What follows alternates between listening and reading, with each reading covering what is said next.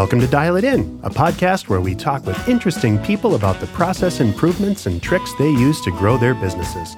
I'm Dave Meyer, president of BizzyWeb, and every week Trygve Olsen and I are bringing you interviews on how the best in their fields are dialing it in for their organizations.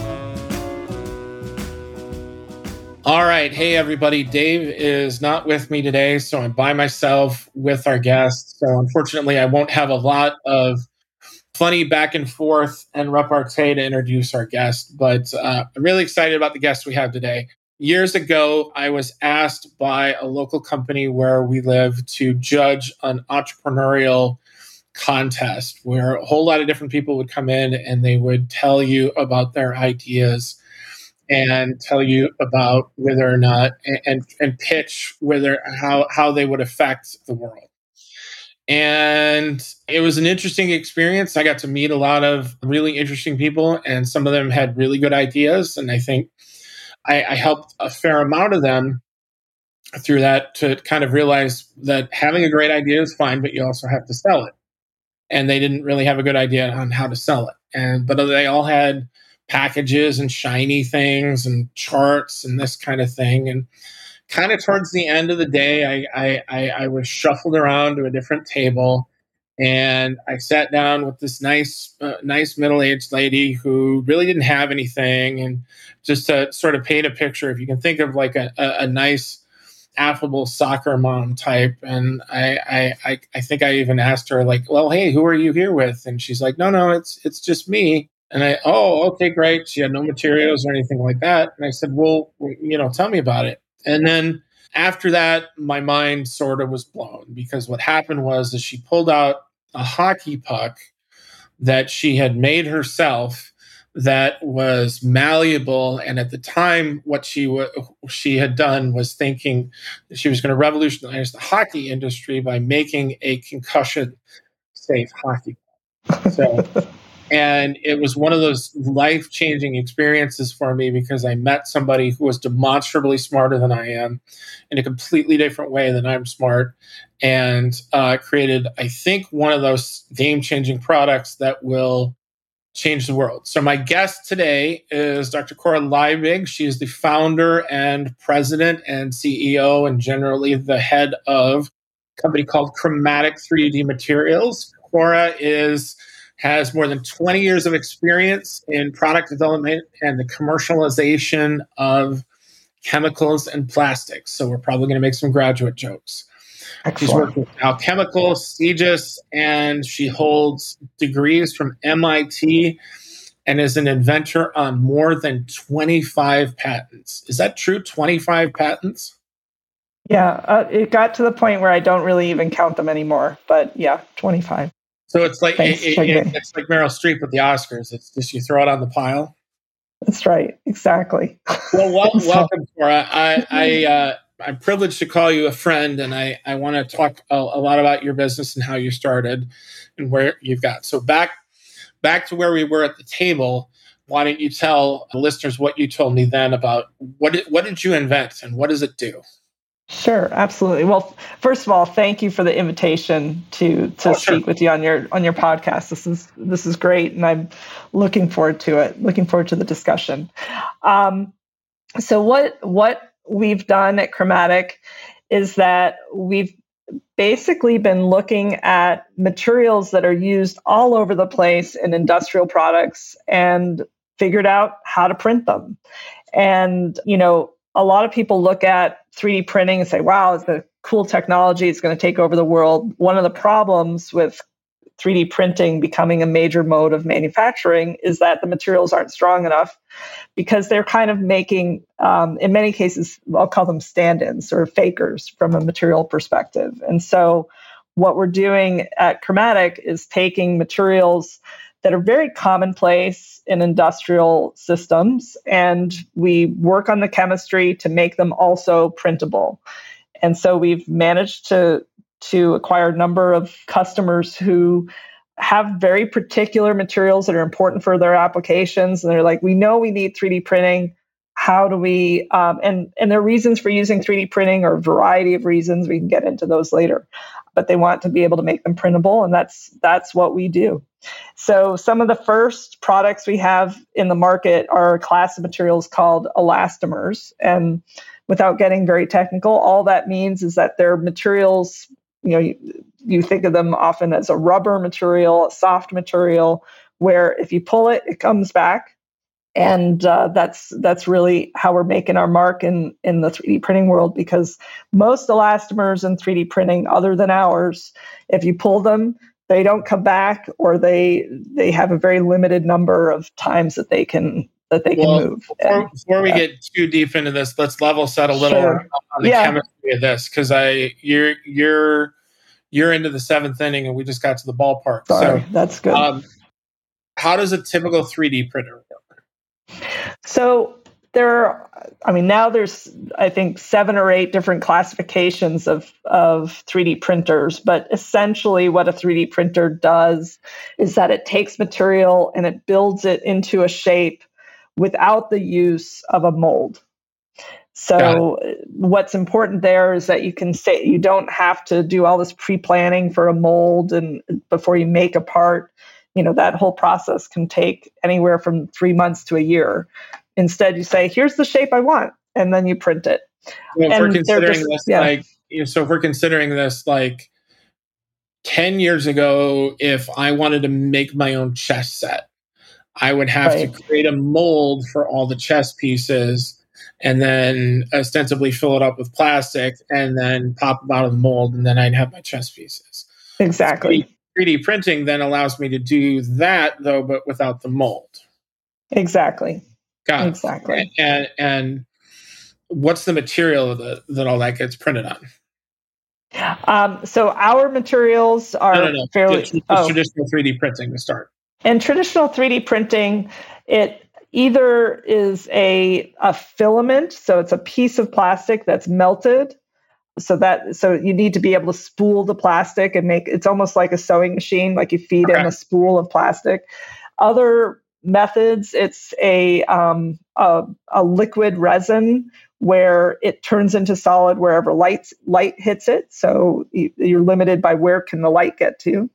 Other systems it's like a powder that gets fused in very specific locations. So yeah. that those are the but different types. the the before you the entirety of 3D printing was, if I if I understand this correctly, was that you can make anything you want. However, you are making rigid objects, stuff that, for the most part, like a, a chess pawn. Yes. That it might have different sculptural features, but it would be one hard piece of plastic. So you're taking the rolls of plastic and making them into a different roll of plastic. Exactly. Now, here's where it gets fun. Now, because of you, how has that changed? So now, you know that plastic that you that you can you can form that plastic piece can be a rubbery material. So, and these are pieces that are everywhere.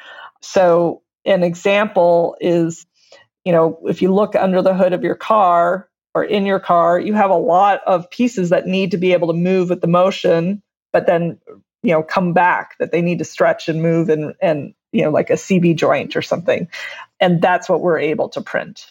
And the important thing about how our printing is different, and maybe this is what you were getting at, how our printing is different is that instead of bringing a spool of plastic, we actually take materials that are reacting while the printing is happening. And so that allows, so we, we're controlling a chemical reaction.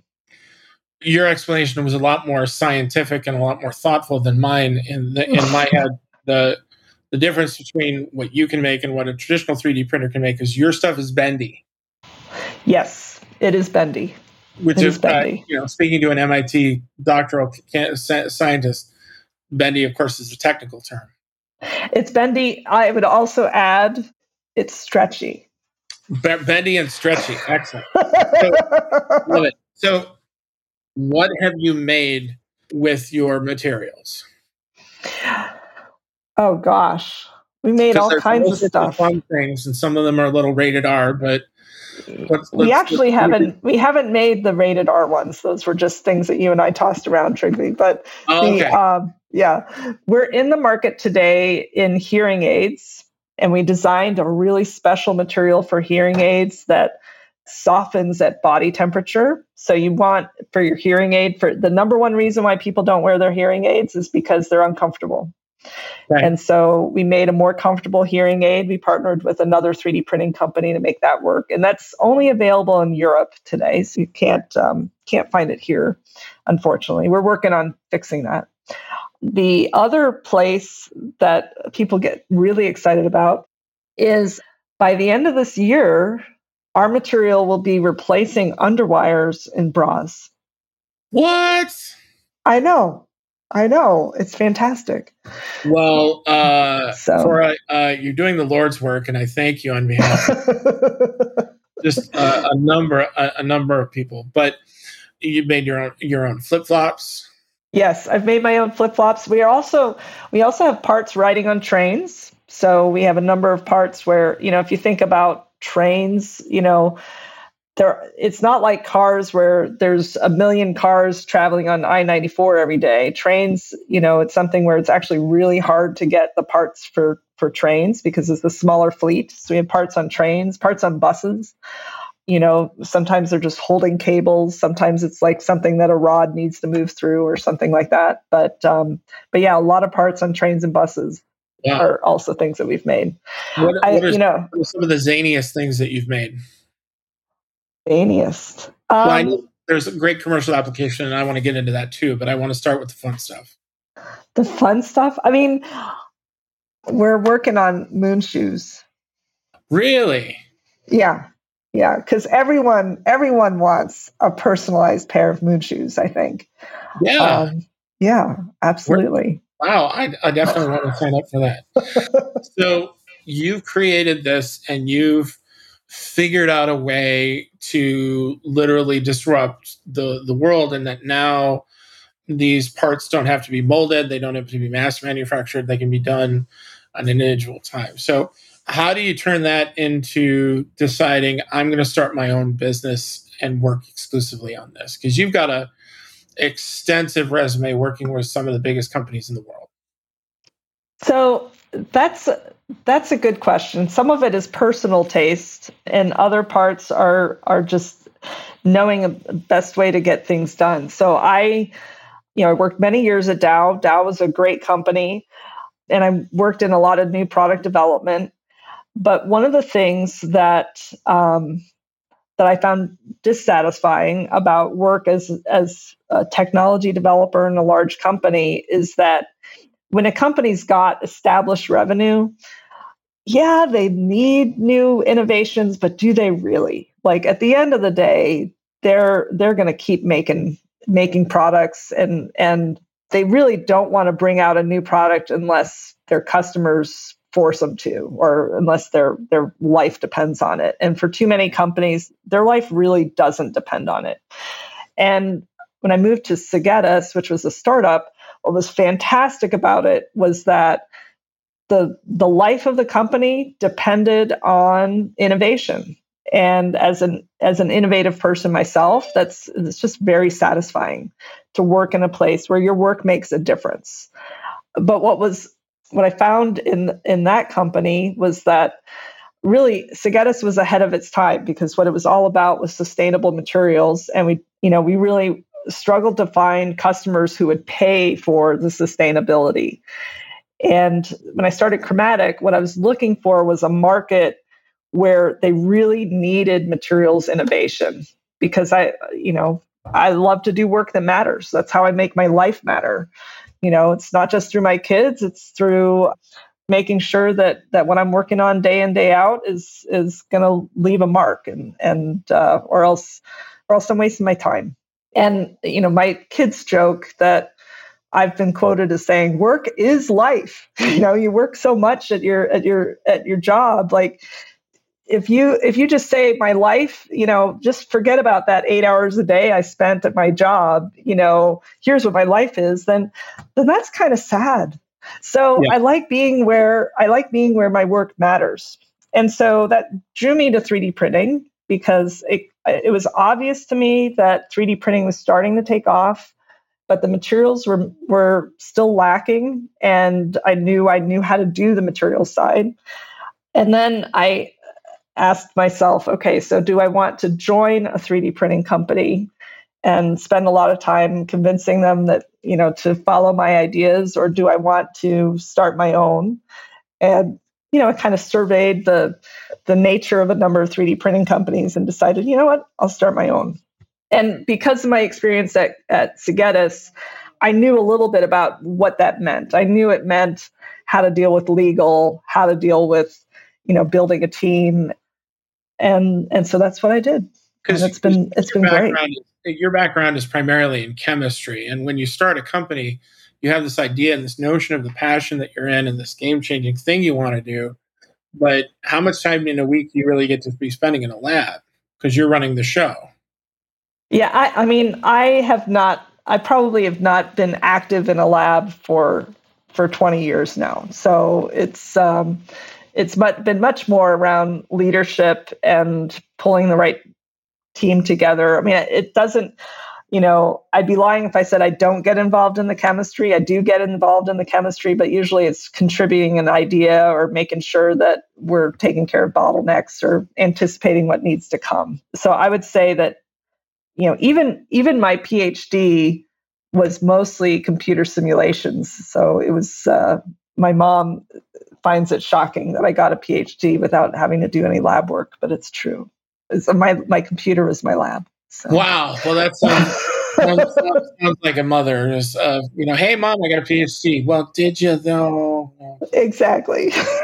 Um, exactly. So, so you start. You, you decided you go, go, your own way, and you've been mm-hmm. blessed to receive a number of rounds of funding from a number of different sources. I'm curious how that went down because I think the nature of your product, if you look at it as a finite thing. It's just basically goo. It's a it's a 55 gallon drum of goo, but you can then make anything with it. So, mm-hmm. how did funding go? How did how did you approach getting funded, and and was that a difficult process? It's it's always difficult. It's always difficult, um, yeah. and it's always a blessing you know, it's, I always look at an investment as an act of trust. They are trusting you to spend their money in a way that will lead to more money. And so every, the reason why any given investor invests can come from a variety of different reasons. You know, one of the things that happened with my last round of funding, you know, I kind of pulled the board together and you know, as part of setting the strategy, I went around and asked everyone, you know, why did you choose to invest in Chromatic? And what was what was mind blowing was like literally everyone went around the room and said, because of you. And yeah. it's like, whoa, that's that's fantastic, but you know, also a little weighty. So how do you convince people to to invest? It's because you say, here's where I want to go here's what I see that in the world that needs fixing, and here's why I think I can do it. And here's why I've got the team of people who can do it. And it's as simple as that, where you know, and some people they they hear the story and literally, you know, our story is from bras to tires. And some people look at that and say, that's just way too big, forget it you know and, I, and, they're they're not the right and they're not the right investor and others well, go part of, that, part of that is I, I, think because of my experience in the entrepreneurial community i think well a lot of times what companies fail on is saying that oh my th- my thing my special thing my macguffin anybody could use it and right. you're literally the only person i've ever met who that's actually true well, and, and that's where you you convince them by saying, here's the customers I'm lining up and here's here's why I think that's possible. And you know, one of the ways that um, you know, you, you joked when we when we got started about um, the graduate. I can't remember if this is the intro or before when we were yeah, getting ready. Yeah. But um, one of my my pitches very early on, I actually brought up a picture of Dustin Hoffman, you know, with the the famous the pla- you know plastics, you know, yeah, the way plastic. to go. Yeah. And what I did in that pitch was I said, well, I listened to his advice. you know, and, and I know all about plastics. I've spent 25 years in it. I know how everything is made. And and you know, it's been fantastic uh, from my Dow experience that you get to see where everything goes. And literally, you know, where I lived, sometimes I'd have to wait for the trains to go by when I lived in Texas, the trains to go by to to um, on my way to work. And you know, I think I I invited my sister to visit me once at my work in Dow, and she I said, So what do you think? And I'm thinking that she's like, Oh, this is really cool stuff, Cora. You know, I'm also wanting to be a chemist, you know, blah, blah, blah. And she's like, Now I know where all the trains go. so, but literally, I would watch the trains go by and I was like, Up oh, there are the two rail cars headed off to make refrigerators, and there are the 15 rail cars headed off to make grocery bags. And you know, you could basically, I mean, it's boring sitting and waiting for a train, but you could basically say, I know where those are all going. And so you, you just learn here's where all the materials go and where there's big opportunity. You get a, a kind of a, uh, it's sort of like sitting at the, um, sitting at the top of a theater where you can kind of see where all raw materials go. And so I think that's why I was able to get buy-in is that I'm able to say, "Hey, this application that you as an as an individual consumer might not understand, I know about, you know, why I'm going to go for this and not sneakers, or why I'm going to go for bras and not and not gaskets, or whatever the case may be." So that's how you get the buy-in. You know, bringing it back to how do you convince people to to invest is that you have to give them a reason to trust that you have a good intuition of when you've got the right team and where you're going to go with it and what you're going to do with it.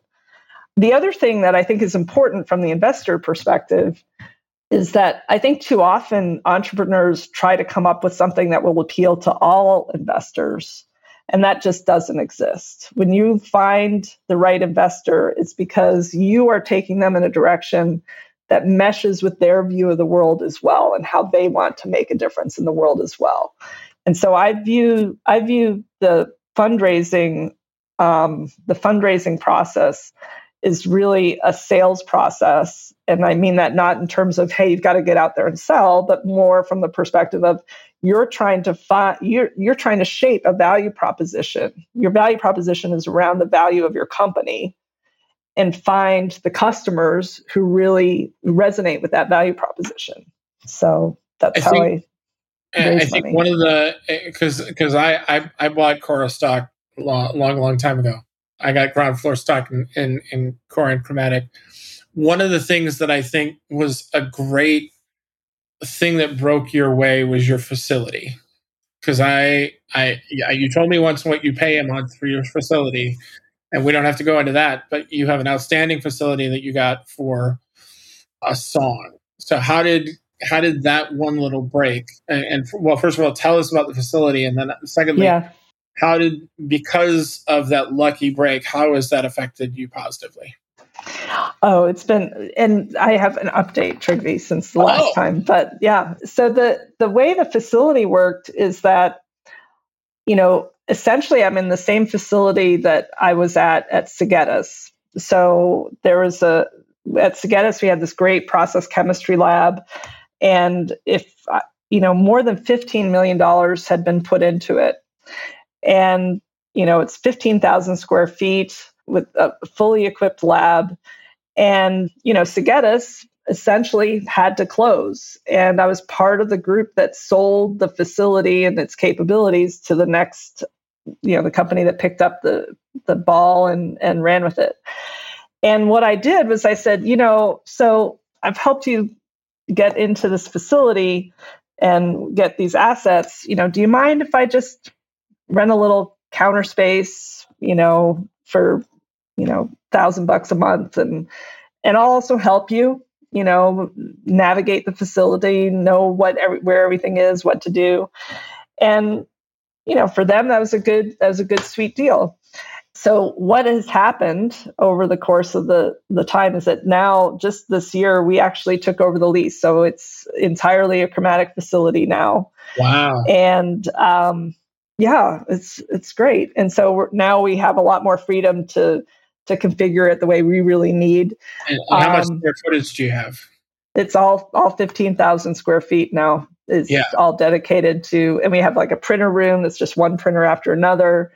And so it's been great. But for a startup, what's super about that is that it meant that I could start a chemistry lab without having to buy all the equipment and without having to buy a lot of time. And so it was just really very efficient. We were able to to learn like if we had some experiment we wanted to try we could try it on a piece of equipment and find out you know what we get better results from this one which was great because it meant we didn't have to invest you know $100000 in that first piece of equipment that didn't really give us the answers we needed. So it was very opportunistic. And you know the funny thing is seeing that we're you know we've actually opened a subsidiary in germany and we're doing exactly the same thing there. So we started out you know Bart, who leads our German subsidiary, first rented some space from his dad, you know, literally. Right. So, uh, rented just a little counter. Hey, dad, can I just put my computer here and, and maybe we can set up a printer? And then within a year, we essentially had taken over the facility. We left we left his dad one room, and then just this year again, there was a grocery store that was open. It was vacant, and so and we're like oh well we need a place to assemble some printers. And now now it's actually our facility in germany. So we have another another 5000 square feet in germany now. You've so, taken over um, german, german grocery store on top of everything else. Basically. So but it's it just comes from being opportunistic as you go and and say okay what can i do right now? and not getting obsessed over what do I need to be in a year? If you're if you can be cash effective and grow when you need it, it's just awesome. I think what's remarkable about what you just shared is that the idea of winning was relative when you you got started because well number one is you were nice and so they uh, they helped you out and then you slowly took over but number two is I, I think as a learning point for people who are listening is you're not going to get everything you want right away. You're not going to take over the entire 15,000 square foot facility right away. But if you can get your foot in the door and then and, and then and you're nice and you uh, you show up and you're opportunistic, good things happen. It's true. It's true. I mean, I'd rather be uh, I'd rather be lucky than smart, right? So well, um, a, a little bit it's, a, it's a little bit of both. It's a little bit of both, and so yeah, I think uh, definitely not being too greedy about what it needed to be, you know, just has, has helped us grow and get more than we thought. I, I mean, but along those lines of being opportunistic, one of the things that I've been just amazed at is just how much people help each other when it comes to starting a business you know yes, i would absolutely. you know so now there's actually someone who's going to start renting a little uh, essentially a counter space in in our facility for a thousand bucks a month. And of course i'm open to that. He's looking for a good place to get he needs to be able to do some lab work so sure come on in. And there's a lot of in the startup community there's a lot of reaching a hand out and helping to pull each other up. And for that reason alone you should be nice to everybody. and you know, the amazing thing too is looking at how many people I've been able to reach out to who I haven't seen in 15 years. Maybe it was someone I worked with at Dow, and you know, I'm able to reach them, reach out to them, call them, and and get some ideas, and vice versa. So, you know, some of my first investments came from people who had worked with me 10 years earlier. And so there's you know, it's one of those things where at the time that I was in college and people told me, hey, you got to network, you know, engineers always sneer at networking. They, they hate networking. They're like, what do you mean? I have to actually work with people. That's terrible. Yeah. Um, and, and so if I had, if I gave myself this advice, you know, I probably wouldn't have listened to it. But the reality is that the people that are in your world, they keep coming back. One way or can, another. one way or the other, for good or for bad. So you better hope it's for good. I, I, I found in my life that being right and being successful are not always the same thing. And I True. think, as you just described, you make a conscious choice despite your lengthy academic curriculum vitae, uh, which will shame most people, you've chosen to be successful, which I, th- I think is really cool. So, why Germany? So, Germany, you know, I I believe in my technology development, you know, I, I I'm not someone who just stays in the lab. Well, we just already covered that I'm not really in the lab anyway, but I really believe strongly in in the course of technology development that you have to be paying attention to what customers want from you. And you have to be ready to, sh- to change what you are offering to meet those customer needs. That, let, that early market feedback customer feedback is just so critical. And what i found was happening was that i would go to us conferences and mostly pick up german leads. So okay. essentially i was getting to the point where you know most of my interested customers were german customers the other thing that I know, and this was, you know, the group I, I led at Dow was a, a, an international group. A lot, you know, I think one third of my team was over in Switzerland. And the other thing I was realizing was that for a lot of our German customers, part of our sale entailed convincing other German engineers or German technicians or German, you know, plant operators that our technology would solve their problems. And a lot of those German operators, their their path to their job is much more like a Votech kind of job career path. So their English isn't necessarily very good. So it became really clear that to really make progress with a number of our German customers, we had to be doing business in German. And so what happened was that I had a really good friend here in, in the US who was German who had to go back to Germany for, for family and, and um, visa reasons. And he's like, Cora, can I help you out? It's like, heck yeah. so he consulted for us for about a year and, and helped make some progress at some of our customers. And we decided to start a German subsidiary because even you know a lot of our a lot of our sales process involves smaller transactions moving to larger transactions. And german companies did not want to bother to do an international wire transfer for a um, small $1000 $2000 transaction. So we're in germany mostly because the customers took us there. If i step back and say well why germany? Why is this happening? You know while the US lost a lot of manufacturing capability in the last 30 years, Germany really hasn't. Germany has been protecting their their industrial base and they have a lot of specialty manufacturing there and specialty manufacturing is an especially good business case for 3D printing because 3D printing usually does well when um, there's not necessarily a, a mass production situation and where you need custom machinery and, and things like that. So there's a lot of very good, especially manufacturing capabilities in Germany, and, and they want our products. So that's why I'm in Germany. Which I think is an, an, another great illustrative teaching teaching point is that, like you said, that you you went where the customers were, and continually trying to redefine the marketing uh, the market or tinker with your marketing it, because you have to have it the way you want it and sell to the people that you think you should be selling to. That's one choice. The other choice is that's being right, like we just talked about. Being successful is okay for some reason. We're uh, people in Germany love us. It's Cora and David let's Hasselhoff.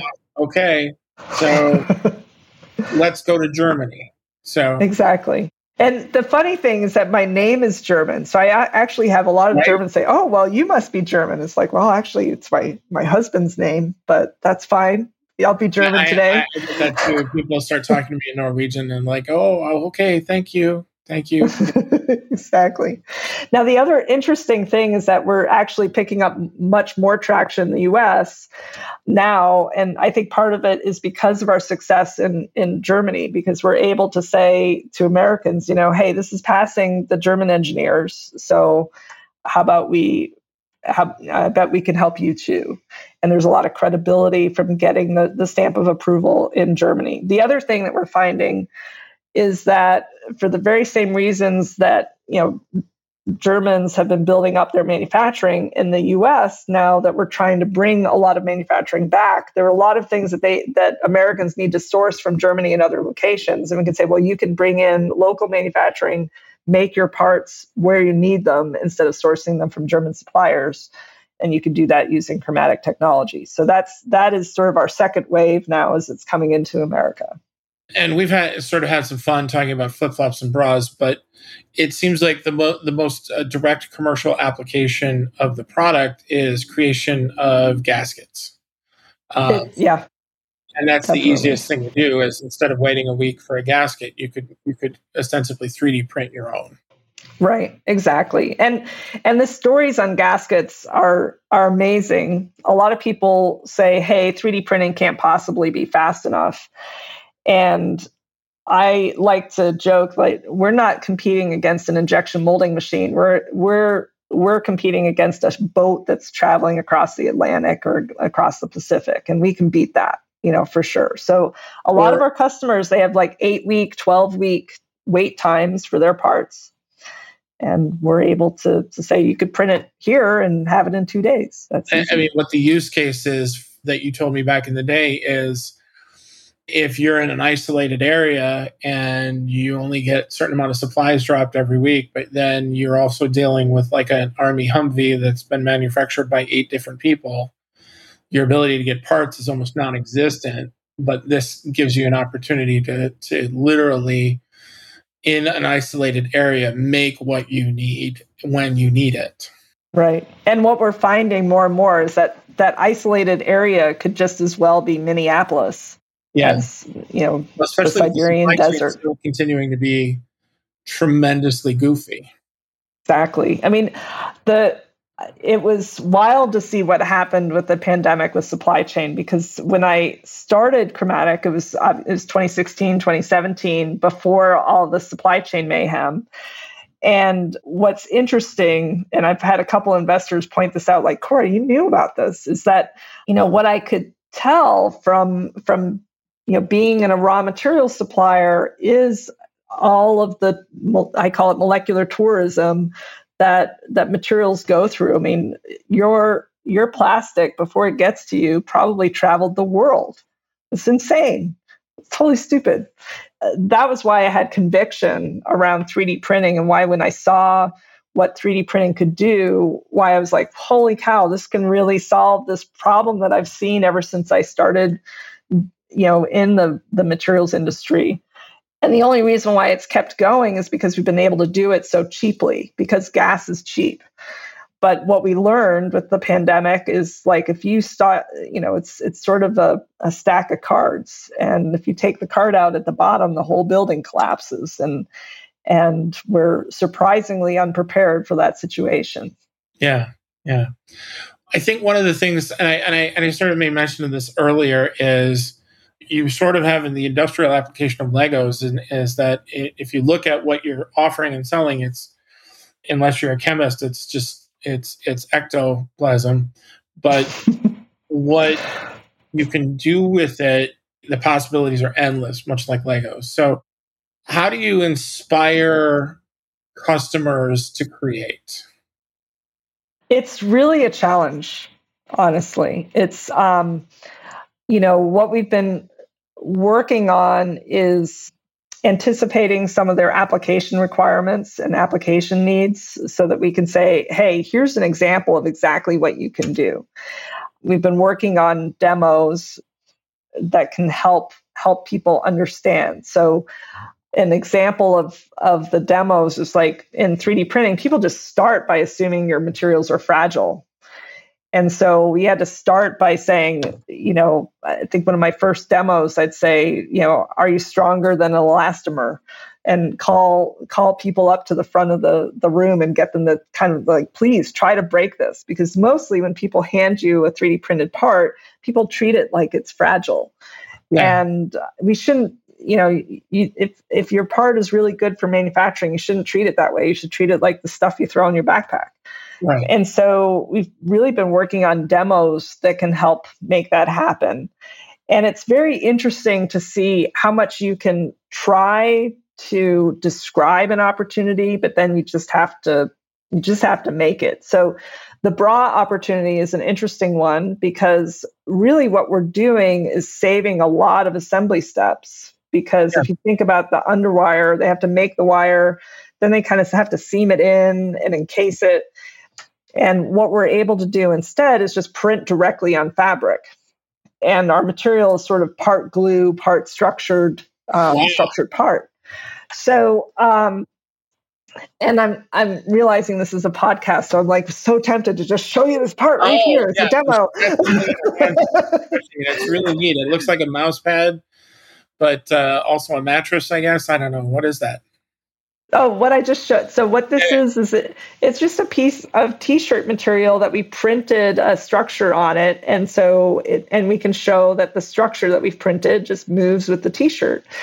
But it's through demos like that that we can help inspire people to to change their designs to something that's printable.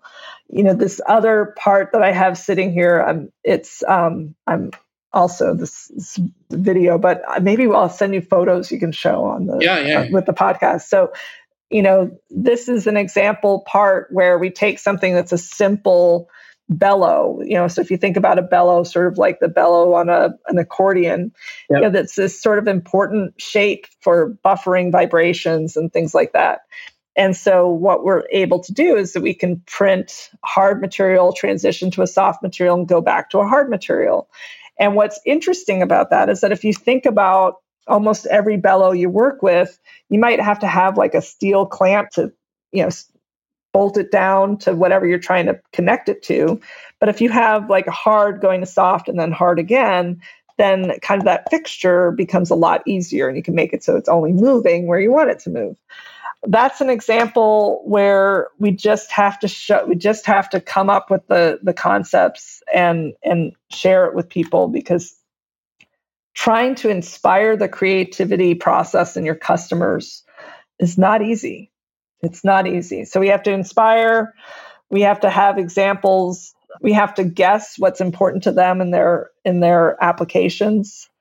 You know i have another customer where um, you know, we had been talking to them about how we had this chemistry capability. We could make the make the product they had with some of the materials that are that they needed to use, and they didn't they didn't really get it until we said, okay, we know that you have a problem where that part you've been printing shatters when you put set it on a on a shelf. We can fix that, you know, and and we just really had to walk in their shoes a little ways and say that we can fix it and here's how we're going to fix it. And they they're like really? You know and even though we'd been telling them hey ask tell us what you what we could do for you finally we said okay we're going to tell you what we can do for you and we'll get you there. And so you really need to walk in their shoes a ways and you know do this examples walk around in flip flops at a conference, you know, for people to really understand that no, this is really different, and and here's some examples of what that can mean for you. Uh, I have two final final questions. So, how long does it take to 3D print a flip flop? Because I think everybody understands what what a flip flop is compared to a, a bellow. Yeah.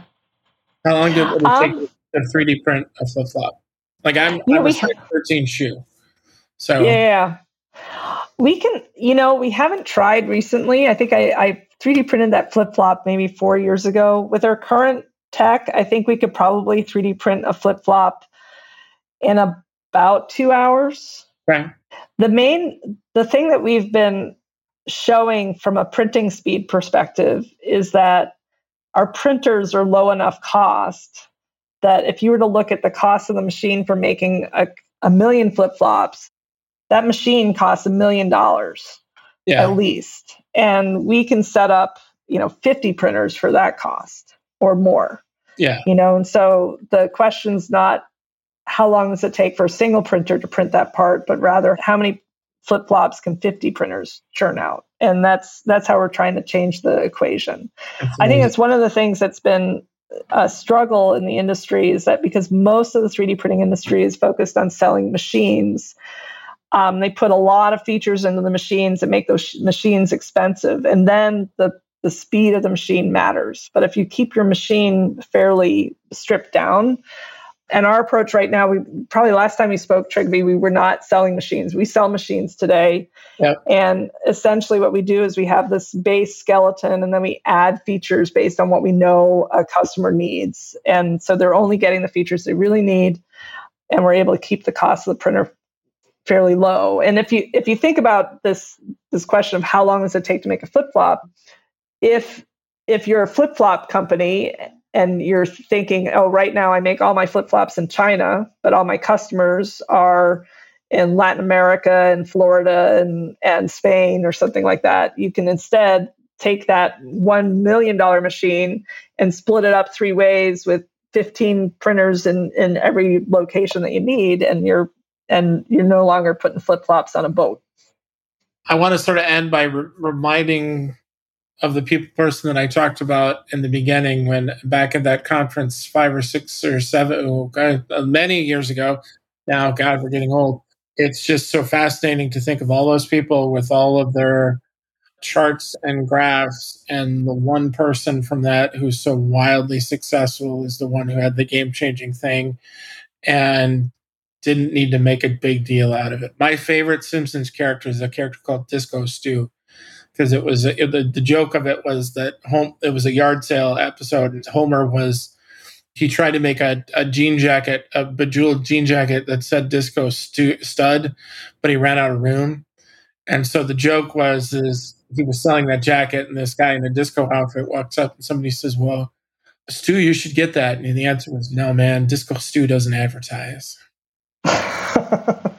that's, that's kind of how I think about you. Is that you know if you're if you're that level of awesome, there, it, will come out eventually. There's no need to to, to flaunt but it. a little a little bit of flash is not a bad thing. But I I think the other you know if I if I look at the success I've had in fundraising, you know, coming back, you know, people are investing in in me. I think part of the appeal has been that I come across as a genuine person and I definitely could use more improvement on marketing and Flash because I think that that's uh, you know I I, sh- I shouldn't I sh- you know if you think about that room full of people, it wouldn't be a bad thing for people to to know what I was doing and what we're up to earlier rather than later. But, yeah, but um, I, so I, I take think, that as room for improvement. But the authenticity is important. But and, I, think, I think that's yeah, I, I think you're wrong, honestly, because as you said, all those people around there they bought into you and then they bought into the idea.